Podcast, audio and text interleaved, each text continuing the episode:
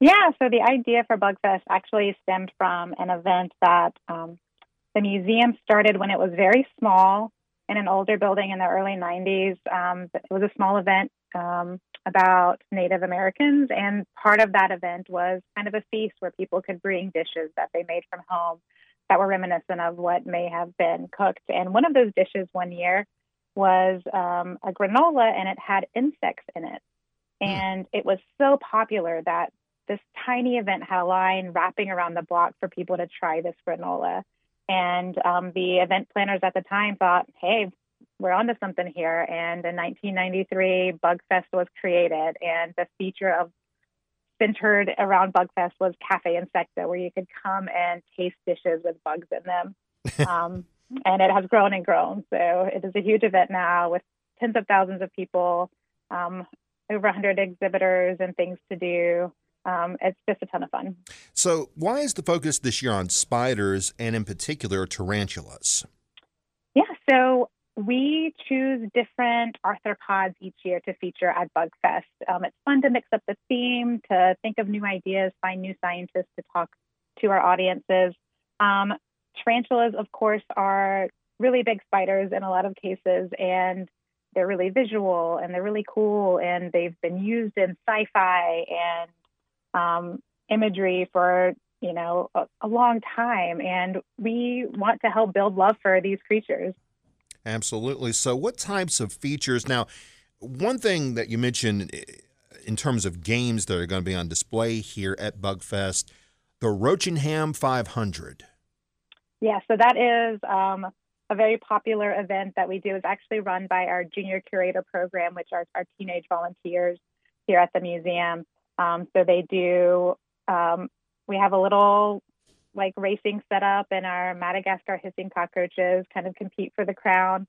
Um, and along with that, you can do buggy bingo. So you can test your knowledge on, on some um, arthropods around us. So you can have a chance to win some prizes, but you get to cheer on your favorite roach too. So, oh, really? So you can cheer them on. Is betting allowed or? um, We don't want to know about it. Okay. All right. Yes. Please no wagering. Just an exhibition. That's right. Yes. So the Roachingham five hundred, that is an ingenious title. I hope the folks over in Rockingham will support that in some way. Uh, so you're going to be showing a movie. We already told you what it's going to be. So where are you going to show Tarantula? Yeah. So part of Bugfest is um, most of the event is from ten to five p.m., but from five p.m. to seven p.m., Um, we close a lot of the event down and just have a, um, a couple of areas open. And um, every year we do show a movie in our um, W R A L three D theater on the, the first floor of the museum. And um, we love to, you know, go for those like sci-fi B movies from the mid-century. And this year it's Tarantula. So we're excited to show it.